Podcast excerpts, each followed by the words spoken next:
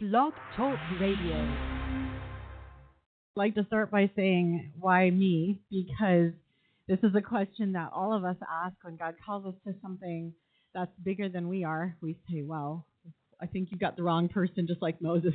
You're all like, I don't think you have the right person.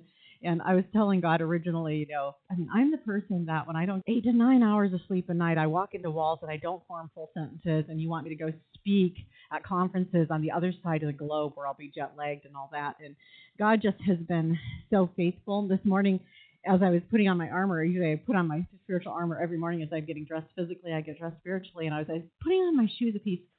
I was I was thinking of Moses and when Jesus said, um, "Take off your shoes because you're standing on holy ground."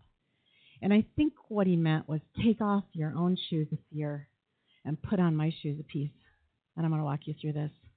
And so that's kind of how I start every day and how I'm going to do this tonight. This time, before I left, God prompted in my heart as I was praying through what I'd be speaking on.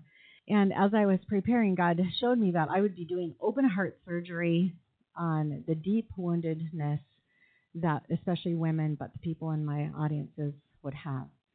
And it was overwhelming to me to contemplate that thought. I mean, my dad had open heart surgery. It's no fun. They they cut you open, they take a mallet and they break your bone, open your heart, take it out, stick it back in. The recovery time is long and painful. And I thought about this deep spiritual healing, and I thought, I don't think I'm the right person to do that kind of surgery. I can't imagine and if I did it wrong, I'd leave and they'd be there broken and hurting and wounded. And God showed me that I was going to do it more like when Dave and I had LASIK surgery. And um, my sister's here tonight too. And we had LASIK surgery together. and when we had LASIK surgery, it took three minutes. Um, the doctor came in and he cut the eye flap open. He burned off what wasn't necessary. I know it sounds so terrible. Then he cauterized it and you walked out. And within 24 hours, you had 20/20 vision. And he showed me that's what we're going to do and so I had courage. But the whole time I was praying that God, I needed another piece. I needed another piece. There was a piece missing. And the Wednesday night before I left, uh, Pastor Dodge spoke on Second Samuel, the point where David was finally, finally the king of Israel, all of Israel, and chose Jerusalem as his home base but the Jebusites were in Jerusalem. And the Jebusites had held out that little portion right in the middle of Israel. They'd held out this little portion of land, and they had said, This is ours. You can have the rest around, but this is ours. And that's what Satan does in all of our lives. He holds this portion of us hostage. And David and his men went and took Jerusalem in one day, despite the fact that the Jebusites were so sure that they wouldn't get ousted out of there, that they would mock and they would say, even if we were blind and even if we were lame, you couldn't take this city. And that's how the enemy always speaks to us. Even if, you know, even if everything was perfect, you'll never be rid of this addiction, of this thing in your life, this pain. So as I went, that's what I was going to do. And it was really amazing to watch God be so, so faithful. In preparation, I had lots of prayers. I had 10 days of fasting. I prayed seven times a day for 90 days to get ready. And I knew that this was so much bigger than me, so much bigger than I could ever even begin to attempt to do. And all of those prayers, along with your prayers, along with the prayers of the people that I went to, just brought victory. Um, one week before we left, I had a knockdown, drag out fight with God about choosing me, and I thought he was just crazy and like, what are you thinking? And how am I going to do this? And this is nuts and crazy, and I don't think this can possibly be right. And I was calling him crazy. And at the end of my rant, he just whispered in my heart, And aren't you just crazy to go? And I thought, you know what? I am. I'm stark raving that. But my older sister has a phrase that she says that I've adopted I'd rather look like a fool than miss an opportunity to serve God. And so I just thought, you know what? I am crazy, and you're crazy too, and we're going to go to Africa. So we went. Um, the first time I went, God sent my speaking partners in a unique way. I host womenspeakers.com, which has over a thousand Christian women speakers around the country and around the world. And uh, so what I did is I sent out a pitch, and I said, anybody want to go to Africa on a speaking mission? Send it, send back in your application. And I got a pile, and I ruled out the ones that didn't seem like they would be a good fit, and I kept the ones that felt like, wow, you know, this person really has a heart for Africa. God's really calling them to Africa. I had over 20 in that pile. and I went through them and I kept going through and praying through. I was like, how do I pick? How can I possibly pick two women to go with me on this trip out of these 20 someone I'd go with any of them. I don't know. So finally, in the end, I just said, well, in the Bible, they would cast lots, so that's what we're going to do. We're just going to turn the pile upside down. I'm going to pick two out, and that's what we're going with. So I, I was living in Minnesota in the center of the United States, and the first one I picked was uh, Dr. Cheryl Geisler Turner from California. And I called Dr. Cheryl and I said, Cheryl, this is Marnie from WomenSpeakers.com, and I am calling to invite you to go with me to Africa. And she said, Wow, that's awesome. I love Africa. I've been there eight times, and I'm so excited. And she said, Tell me a little bit more about it. And so I did. And I said, Wow, you've been to Africa eight times. And she goes, Yeah, and I've been to Kenya. And I thought, Oh, God, I've never been to Africa. And here you give me this talented, godly woman to come and just be next to me. The next one I called was Reverend Sharon Herkins of New York, the other side of the country. And um, I had known both of these ladies online for years, never met them in person. And so uh, when I uh, called Sharon, she answered the phone, and I was expecting a New York accent, but what I was hearing was something very different from a New York accent. And I said, Sharon, where were you born? And she said, South Africa. And I said, Are you kidding me? So here God had both of these gals who were so familiar with Africa who could just come and walk me through. The first time I went, when I got back, my whole report was about traffic because it was so shockingly dangerous to just commute that I was really having a hard time processing anything else that happened other than just surviving the trip. So lots of changed between now and then. This time, when God picked my travel partner, He didn't have me send out a big thing. He just had me contact three ladies. The first lady said, I, I'm going to Africa sometime. I know I am, but I don't think I'm supposed to go with you. She ended up af- going to Africa before I did on a different trip. The second lady said, I think I'm supposed to go, but my husband and I are supposed to go together at a later time, not this year. And the third one I called was Trandine from Australia, and she said yes.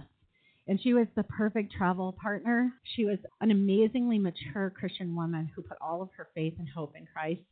We had so much danger situations on the road. Our car broke down multiple, multiple times. We had a lot of spiritual warfare going on. And um, I have at least black hair, you know, and can kind of blend in a little. She's six foot tall with blonde hair.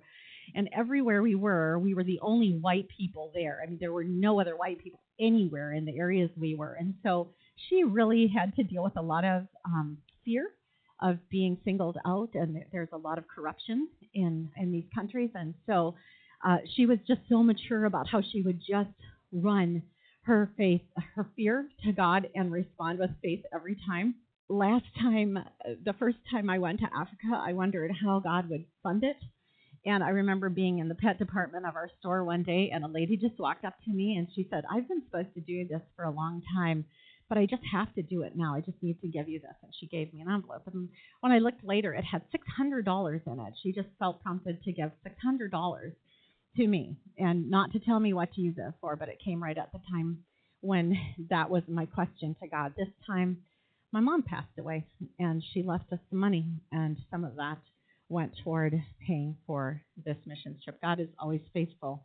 However, He calls you to do something, He's going to be faithful to let you do it, and it maybe won't come the way you think. Last time, I had a passion to start a micro fund for the women to start small businesses in Kenya and I did a business uh, conference there, which I did some more of those this time. But last time I took money for a microfund, and over a period of time, there was one particular lady that donated thousands of dollars toward that particular project. Is able to start 28 small businesses, and that was really cool. But the surprise this time was that um, Pastor Wafula, and I'm just going to back up for a second. So Pastor Sam Wafula is who brings me and my team in to do speaking conferences in Africa and Kenya, Rwanda, Uganda this time. And he has over 350 churches. His own ministry is a church that he pastors as well as he has co-pastors, and then he has an orphanage. Last time I was there in 2016, the orphanage had 200 children. This time it was up to 450. And he's he's in his early 30s. His wife is in his 20s, and they're running this huge, huge ministry. His father, Pastor Michael Wafula, is over 3,500 churches in seven countries in Eastern Africa. He's also a businessman. He has a gas station, he has a, a hotel, and he has a farm implement company. When I was there last time, he was just soaking up all the business training I was doing, and he'd get in there every time he could. You know, when they're running all this stuff. They're always getting pulled out for different things that he get in. So he traveled with us to another country where I was going to do it, another location rather, where I was going to do it. And he sat in, and then he ended up interpreting for me. He said, I have to focus on what you're saying. I'll be inter- your interpreter. Then I can stay awake and listen to everything you say. So when we got back this time, he said, I have something to tell you. He said, When you were here last time in 2016, when you were talking, God put an idea in my heart for a new business. And he said, And I started that business. And I said, Wow, tell me, what did you do? And he said, Well, it's just a bottled water. It's just a fresh pure bottled water. It's mineral water, and they they drilled 350 feet down into the earth to get this mineral water.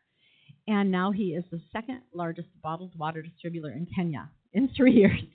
so God does amazing things. Last time I went, within 10 days of my visit, the government came into the orphanage uh, compound and decided that they needed to build an eight foot brick wall around the entire compound. And I remember feeling really guilty and sad about this because I felt like me being there had put the spotlight on that ministry, and the government officials had come to some of the meetings, and I felt like, wow, you know, they saw American money and they are punishing this ministry for that. And over time, God gave me peace about that. And it took two years, but God provided all the funds for them to finish that uh, wall one of the ways that he did it was after I got back, the local newspaper did an article about my trip, and I just mentioned this, that this was happening. And a lady from another city read it and sent money toward it. God, God works in mysterious ways. We just have to trust Him. This time, within three days of my visit, the government closed down two of the dormitories at the existing orphanage right now, which put several children, displaced several children uh, several dozen children actually, they were sleeping them three to a single bed, bunk beds. So they were overcrowded. And the difference for me was that last time I felt really guilty and I felt really bad and I felt really sad. And between the three years since then, I've come to view James 1 3 as exactly how it reads.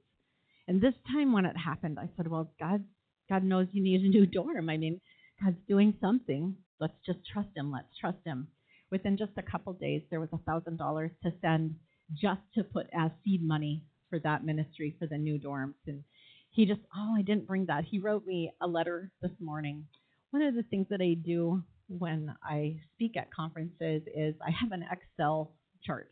And at the top of I have over here the name of the conference, and then I have columns and um, I, I pray through things like, you know, what the conference title is, the name of it, and who the planner is praying for her and her team, and the theme verse that they have, and the goal outcomes that the planner has. And then I have my own my own vision for it, and then I have my pie in the sky. If I could ask for anything in the world for this conference, what would I pray for? So as I was praying for the Rwandan conference, had this crazy desire to have some time in private prayer with Pastor Sam and his wife Sharon. And I thought that just is impossible. I mean, it's two countries away. I don't know how that could happen. But on the um, someone gave money on a particular day, gave five hundred dollars towards something on the trip. It wasn't specified, just something for the trip. And it was the same day that I needed to book the tickets for Taryn and I to get from Uganda to Rwanda. And when I went to book the tickets, I could get the two extra tickets for under $500 for uh, Pastor Sam and Sharon. So I just did it. There were five tickets left on the whole plane, and I just bought the tickets, and then I sent them the note, and I said, my heart is that when we get to Rwanda together, that you guys will have some time alone together, and that I'll be able to spend four hours of prayer with you guys individually and as a couple, doing deep spiritual healing. Sharon's sister had died earlier in the year, and she had gone into a depression that lasted for a while. He had reached out one time and said, "Mom, pray. Um, she just can't function." And we had prayed, and I was so amazed and delighted when I got there to see how healthy she was. She was just smiling. She was busy working. She was praising God. She's just centered, part of everything. But when we sat down to pray, I said, "What's really on your heart?" And she said, "Oh, you know, my sister died. I said, I know. That is so sad. And we cried about that a little bit. And I said, And what about that is really burdening you? And she said, Well, the way that it happened was that my brother in law refused to get her medical help she could have been saved, but he killed her. And then he took my niece, and I don't know where they are. And she was just, every time she would think of her niece, she would just be devastated and just kind of go into meltdown mode and be fearful. So we just prayed through that, and God did that deep spiritual healing thing that He wanted to do. And He just brought her to so much peace to the point where a couple days later, when I asked her, you know, when you think about when you think about your niece now, she's fine. God's got her. It just was totally healed up, and she just could rest in the grace of God. When I prayed with Pastor Sam, he told me the story of how when he was just a little boy, 12, 10 or 12 years old, that he had been kicked out of school one day because he didn't have funds um, for his books. And so they sent him down home, ashamed. And along the way, he met an orphan boy who also couldn't go to school because he was an orphan. And that day, he really resonated with that child. He's like, even though I have a parent, I'm kind of like you. I don't have enough money to go to school. I can't make my own way. And when I grow up, I want to help people like us. And he started, that was where it started for him. And he just has this heart to just help everybody he can. They have nothing and they share everything. And as we prayed through that, um, God just showed him that he was holding all of his orphans, his 450 kids, he was holding them really tight in his hand. And he was taking personal responsibility for all 450 of these kids. And he was just holding them so tight. And God wanted him to open up that hand and just put them in God's care and just let God do with them as he would choose.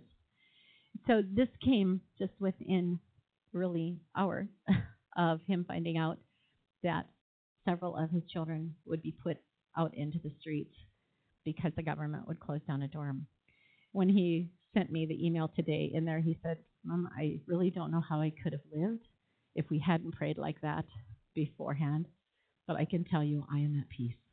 And I believe that by January, all of these kids will be back in a new dorm.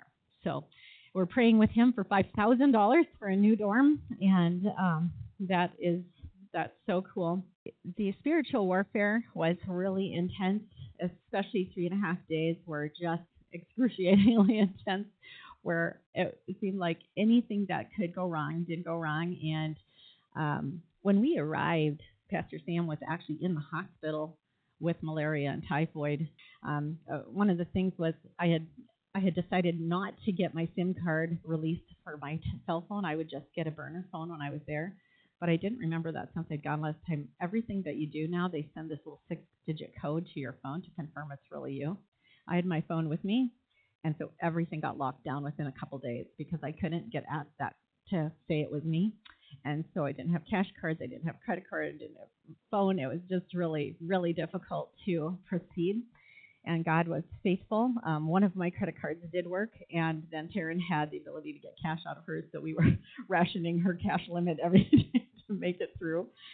At one point, um, our car that we were going to take, uh, we had been late to services three days in a row because this car was broken down every morning, and we were supposed to take it across the border to Uganda.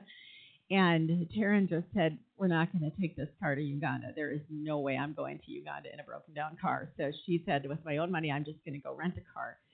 So she rented us a beautiful, almost brand new um, uh, Toyota Prado. And um, it was 200 US dollars a day to rent this car. and so it was just really outrageous.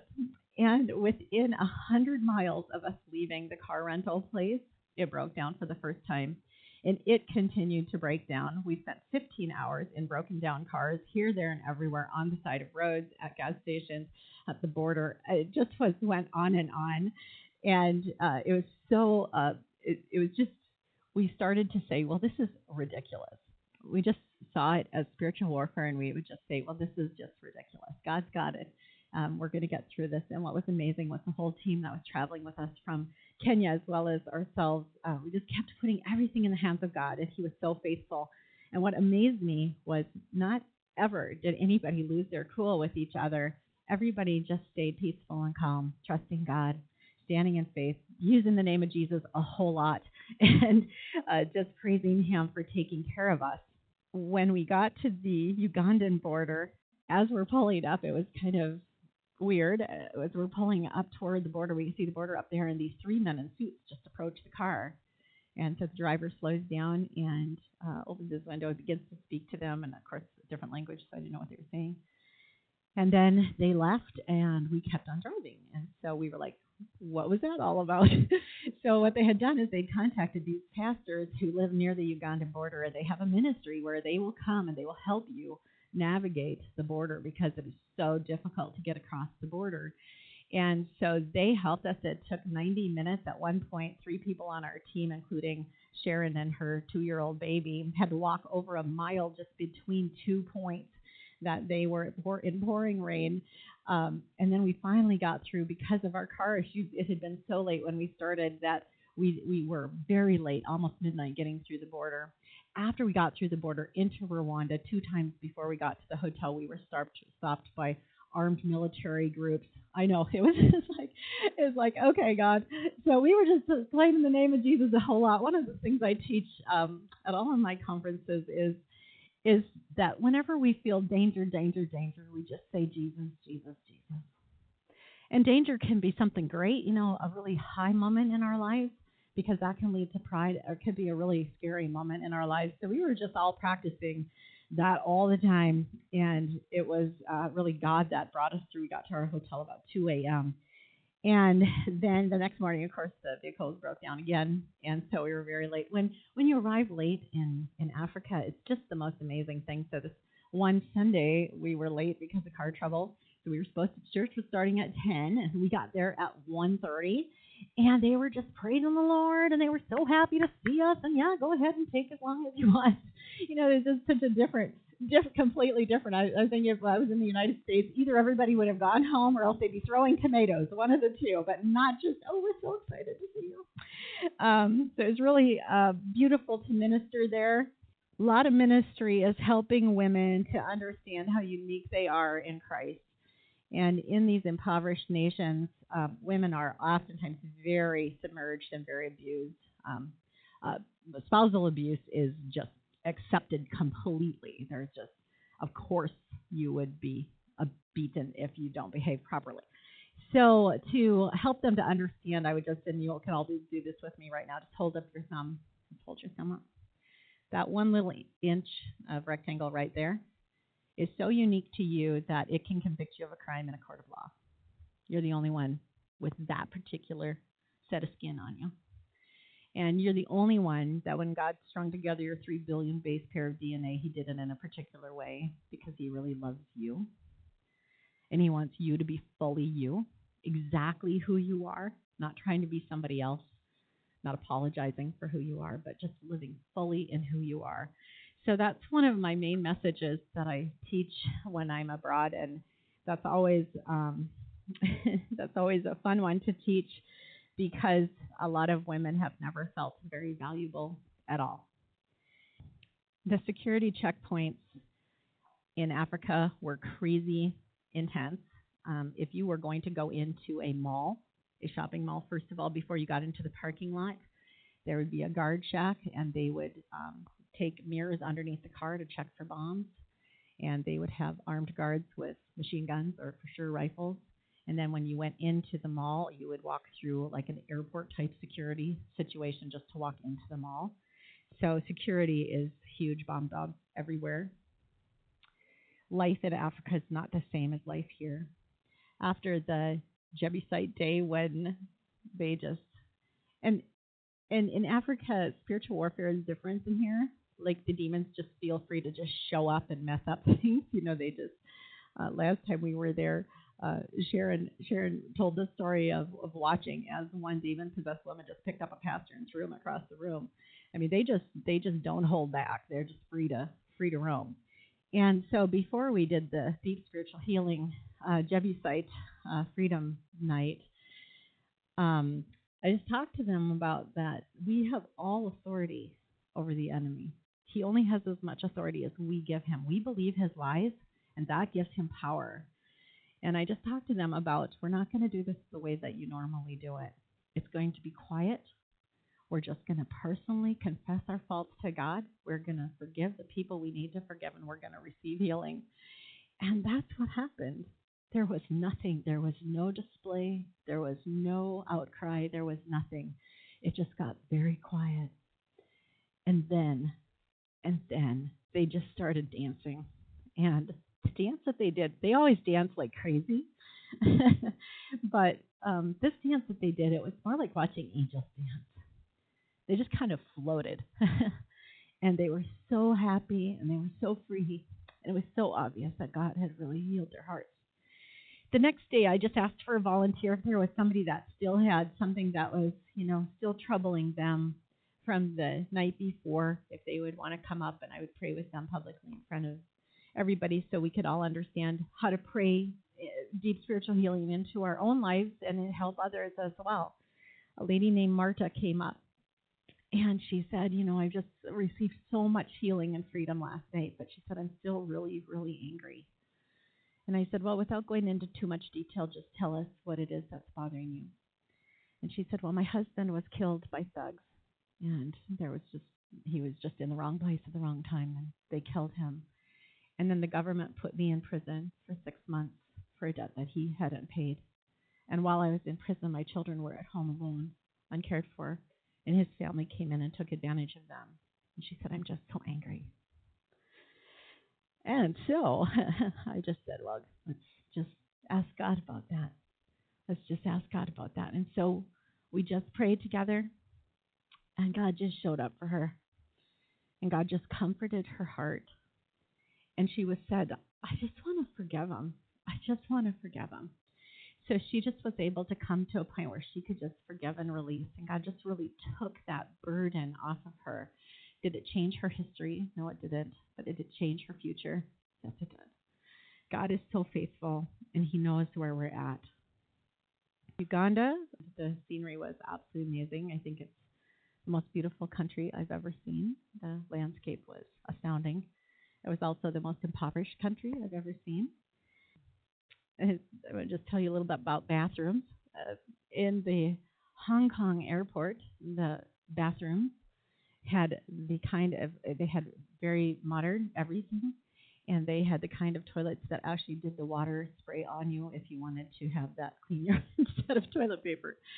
Uh, so you went from that extreme to in Uganda and in Rwanda in the airports they'd have a sign that showed a person sitting on a toilet and a person standing on the toilet squatting over it and they would have X over the squat one and they'd say try to sit on the toilet. This is how we're supposed to use these. And then where we were up in the hills in Uganda. They had just the regular outhouse with the hole in the ground, except that in Uganda there was no hole. There was just a little shed with a cement slab, and that was the bathroom. The most um, tragic sight I saw was in Uganda. We were up in the hills, and there was a little four-year-old walking along the road, and this wasn't even you would I don't know you could call it a trail maybe it wasn't a road it was just so terrible and this little four year old was walking. There were no adults in sight, and he had a baby strapped to his back. Just like, wow. They just have nothing, and they do the best they can. The ladies at the Ugandan conference were wearing beautiful dresses with cummerbunds. I mean, it was just incredible how they could take care of themselves and keep clean. Their houses don't have doors, they just have sheets on them, and yet they can figure out how to put a dress on and put something together and wrap some fabric around to make it look beautiful. My translator in Uganda was Sarah. She was the pastor's daughter, and it was the first time she'd ever been a translator. And she did such a great job, and it was really exciting for her to be able to be used by God like that. And that was the same with Stephen in Rwanda. It was the first time he had ever been a translator, and they both did amazing jobs uh, translating, and they were both of them just vibrating with excitement that God could use them in that way and that all the study that they had done had led them to that moment. I asked uh, at the Business Women's Conference, I asked for someone to come up that I could interview about her business, and this beautifully dressed lady came up. She was a tailor, and she started telling stories about how she had grown her business. She worked very hard and one of the things that I like to do when I'm doing these interviews is I like to emphasize that hard work is part of what God calls us to do. In an impoverished nation, a lot of people subconsciously have a very victim mentality, have a very hands out mentality, and so need someone to encourage them that yes, you have a part in this. God just doesn't mean for you to sit at home and wait for the money to come. You have to go partner with him and do something. So her story included a lot of hard work, and um, that word of mouth advertising was what she counted on for business, and that she was able to do her work very well, quickly, and at a reasonable price. And so she felt like that's why her business was successful. She also told a story about how God had provided her with a special gift one day. And I was really praying, okay, God, I think I'm supposed to ask her this question, but I don't want to embarrass her. I still don't want to embarrass her in front of all these ladies. But I felt prompted and I just went ahead and I said, So, was there ever a time when you gave someone a gift? I mean, God gave you this gift, but before that, was there ever a time when you just gave someone a gift? And she said, Oh, all the time. And I said, Could you just share one example? And then she shared this example. She said, Well, there was a lady that had come to me and she was going to give me some business, but she was very upset about something. So as we were talking, I just said, Can you tell me why you're so upset? And the lady said, Yeah, my, my husband, he's beating my little boy. He wants him dead. And so they prayed together. And then the tailor lady said, Well, how about if I raise him for you? Then he would be safe. She adopted that boy on that day, and he was still with her. This is life in Africa. The Ugandan group was pretty reserved compared to Kenya, but when we left, they cheered and screamed and jumped up and down, and they were so full of the joy of the Lord. The other thing that they did is before we left, they all stood in that whole auditorium. They all stood and they reached their hands out toward us like this. Every lady reached her hands out toward us like this, and they prayed. And they didn't just pray a little, they prayed and they cried and they prayed. And it was after that, within 24 hours, that the spiritual warfare really broke. And we were still in Africa, but we were no longer under this cloud that was just so heavy. It was just hard to move.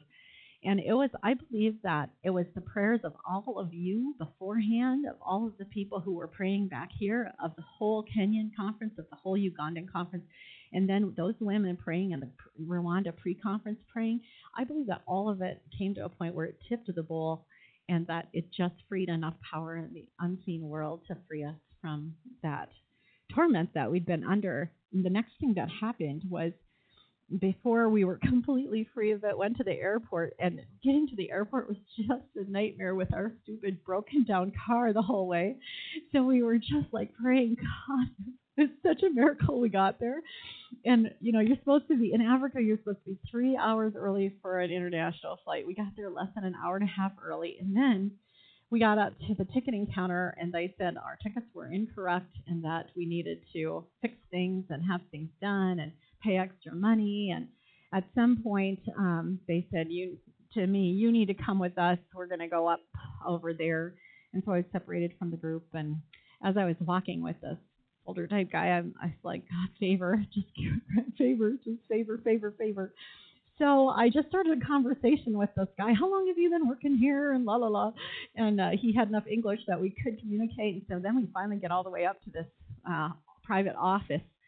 And um, I just sat down and, and then we started to have a conversation between the manager guy and me, and he was going to charge us this money and and I just said a couple things and I just kept praying for favor. God, just favor, favor, favor, favor. And it got down to the end that I had to pay $18 and we could go. And it was like, thank you, God, because that could have been so different. Um, so many times we would get somewhere and whatever the amount was that they said, that would be exactly what cash we had left. Like if we all pooled every coin we had, that's how much we had left. And God was just so faithful all the way. So once we got to Rwanda, um, checked into a space that we did not select. It was selected for us by the host church there, and it was a Catholic, um, like a monastery type place. It was very quiet. It was very clean, and it was just really just restful after our journey. And we left our car behind, so that was awesome. And um, I went over to my my room and I opened the windows, and right outside my room there was a roof, and on top of the roof was a cross thought, wow, that is so cool, God, that you've brought us to this safe place. Rwanda, a safe place.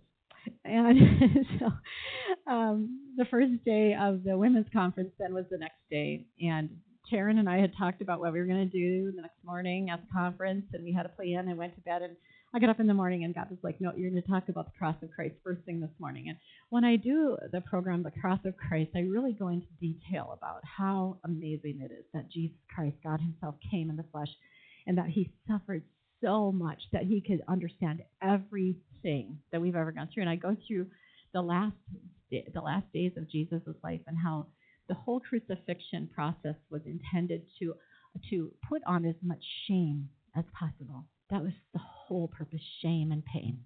Just shame and pain all the way through. And how he just completely could understand feeling betrayed, feeling lonely, feeling abandoned, feeling physical and verbal abuse, and feeling shame. We didn't know that it was Rwanda's 25th anniversary of the genocide until we got there. And that morning, as God was prompting, I didn't know that morning that it was, and I didn't know that that morning uh, uh, government uh, officials with their security team would come to the event. But God prompted me before I went, and I told Karen in the morning, I said, I'm not sure why I'm doing this the first thing on the business conference, talking about the cross of Christ, but that's what we're going to do. So we got there, and I just had started talking when these people came in, and so I handed the microphone back to the pastor who introduced them. Then he handed it back to me, and I just launched right into this program on the cross of Christ and what he came to do for us. At the end, they had a short talk, and then they had to leave, but we kept talking, and so I didn't get to speak to them. But one of the officials that was with the group had told the pastor before they left, I just wish that she could be here another week because the rest of our staff need to hear this message. God is so big, and He does what He does without us even knowing what He's doing, and it's pretty awesome. The Rwandan Genocide Memorial was there are no words. It was um, disturbing at best. Um, it, Rwanda is half the size of Florida. In three months, 2.2 million people were displaced and 250,000 people brutally murdered. And the government and the soldiers did not do most of the killing. What they did was they coerced the citizens to kill their neighbors.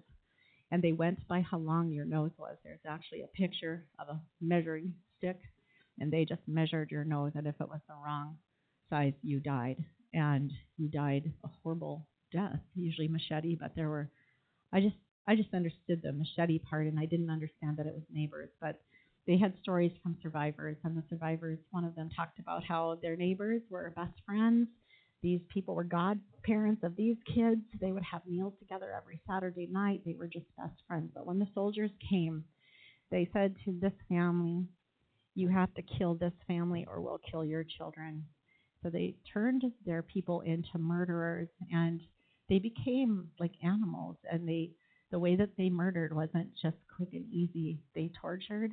Um, the room that was really disturbing had pictures of very small children and babies that were killed before four years old and all the different ways that they killed them, including they just grabbed their feet and slammed their heads on the ground. They would impale them on sticks, and it was really, really terrible. And our driver was a, a uh, Rwandan. He had been a child at the time. He didn't speak very much English, but he let us through. And it was pretty intense to go through with him. I didn't find out if he was which side of it he was, and didn't really matter. Anybody that lived through that at the time was affected for the rest of their lives. And it amazed me that I had gotten to start that conference with the Cross of Christ and again, uh, God was amazing um, to bring healing to their hearts, uh, the deep, deep spiritual wounds that they carried. I left Rwanda with a with a fall at the airport, and there's so much um, so much security that's so weird. Everything is different, and they had um, had to get out of your car at one point, and there was a uh, an uneven patch over here. So when I was getting back in after the dogs had gone and all this, then then I fell down and I I, I jammed my fingers and my knees were bloody and it was just it was kind of uh it was like leaving Africa. just so I, I just stood up saying thank you, thank you, thank you, thank you. Um, if this is the worst that happened to us during this whole trip, we were really, really spared and really blessed, and I just felt so grateful. So I got on a plane and I went another five hours time difference to the Philippines, and the culture shock was uh, pretty intense. Uh, Africa is wild and crazy, and their the time is of no consequence. You know, they would come to me in Africa and they would say, "Mom, the lunch is not ready. Can you talk another hour?" Sometimes three times in a row. And in the Philippines, the one time when they came to me and they said, "Ma'am, the um, the snack is not ready," and I I was just I was like, "This is so odd." They said, "Could you speak another five minutes?" And I just burst out laughing. I was like, absolutely, we can do this. So uh, they were very on time and organized and all prim and proper. And like in Africa, I mean, they're but when they dance, I can't even possibly show you what it would be like. Just imagine jumping jelly beans. So that's they're just yeah, they're just moving. Their entire bodies are moving all the time. And in the Philippines, they stand very still and they sing very sweet songs to Jesus from the bottom of their hearts. And when they want to get active, they do this.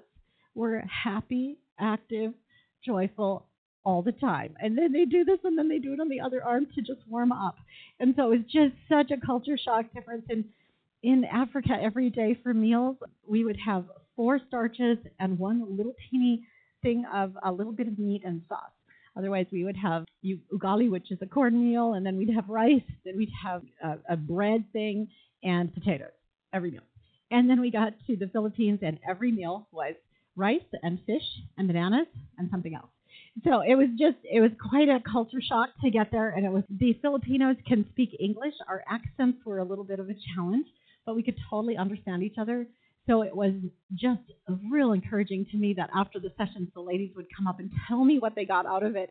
Instead of in Africa, you just had to know that God was taking care of it and that He was working. On a funny note, and I'm just about done here. On a funny note, um, my hair in America, my hair is sometimes kind of a thing. Like people are like, well, that's kind of different, you know, or um, maybe not liking it very much. But in Africa, it was quite refreshing um, in, in Kenya, the little girls all wanted to grow up and have hair like mine, which I thought was so sweet. And in Uganda, the ladies had the pastor's wife come and ask me if it was a piece, which I thought was really fun. And then in the Philippines, every day the ladies would say to me, oh, it's different again today. so it was just kind of fun to have fun hair sometime in my life. The wow in the Philippines was Connie. She was a Mongolian missionary sent from the Philippines to Mongolia with her family. They had just come back because her son had been in an accident and his injuries were so grave that they needed to come back to the Philippines for better medical care. Once they got back, they were hit with five major losses, just one back to back. Family members died, illness, a diagnosis, and two other things. And as she's telling me, she gets to the end of this horrible list of just tragic, big, shattering things. And she goes, God is so good. And I just burst out laughing and I said, Connie, did you just hear yourself? Did you just hear what you just did? You just named off all of these horrible things. And then you said, God is so good. She said, but I can't help it. She said, when we were in Mongolia, if all of these other five things had happened, how would we have managed? We had to be here for them to happen. It's such a blessing to be here. And besides, she said, I wouldn't have even gotten to come to this conference if I wasn't here. So it was worth it all. and I just loved their hearts. Um, their hearts were so huge. They had the choir um, presentation at every session, and they would dress in matching outfits and just they would sing their hearts out in their unique way. After a session about faith, Nilda, who is in her 80s, she gave the testimony that she had been so worried because she'd recently had a pacemaker put in it would be 300,000 shillings, and she didn't have the money, but she was excited because she knew that God was going to provide. The personality training was amazing. They so loved that training, and what they found was that they realized with tears that they had been pushing away all the fun people from their ministry. They had kept the administrators and they had kept the uh, leaders and organizers, and they had kept the stabilizers, the prayerful ladies, but they had been pushing away all the fun ladies. And they realized with church that God wanted them to have a little bit more fun and not quite be so serious all the time. And it was really precious to see that. They also really took heart the mission vision training, and they did the homework of that, and they came back, and their statements were so unique to each of them. God just spoke to their hearts and told them exactly why he had them on earth, what he wanted them to do, basically their mission and their vision for life. And it was so fun to watch that happen. I was one night in the office, the only place I could get internet to call Dave or the kids was in the office, and um, I had to get special permission to get in there because it was locked in just this little room. And I was in there one night to call him, and I heard on the other side of the wall the ladies chanting out loud, "Danger! Danger! Danger! Jesus! Jesus! Jesus! Danger! Danger! Danger! Jesus! Jesus! Jesus!" And I thought, yeah, they've got it. They've got it. They're understanding this, and they're going to use it from this day forward. I'm going to close with the story of Sam's mother. So, um, the pastor in Kenya, Sam Wafula, who is over the ministry that has the 450 orphans, his mom, Phoebe, is just a beautiful woman. And uh, she is very quiet.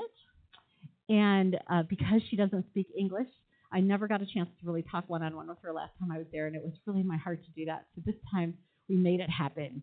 And I sat down and I said, I just would like to know how you did your life. Like, you're just married to this crazy guy over 300, 3,500 churches, and you know, Sam's got these. All your kids are crazy. You've got a lot of kids. How many kids? 13 biological children. One died. And then she said, and we adopted 30 extra children. So I have 42. this is Africa. This is Africa. I tell you, God is so big. Um, we put him in a little box, and then when he asks us to do something we big, we say we can't possibly do that, but we forget just how big he is. He is so huge, and whatever he calls you to do, whatever it costs, however ill-equipped you feel like you would be to do it, just remember that if he calls you to it, he will carry you through it and provide what you need. And I'd like to close with a prayer that I often pray. In fact, I pray this pretty much every morning, but I would like to pray it for you. Father, it is with great joy and relief that I release everything that is not for our good to you. I release and forgive everything that is not for our good to you. And we receive right now with joy and excitement and with praise and dancing your perfect plan and provision for us now. You are the King. There is no lack, loss, lateness, lameness, or limitation with you, but you rule over all. Your banner over us is love, and there is no fear in love, for perfect love casts out fear. So we go free to love and serve you. In Jesus' name, amen. Thank you.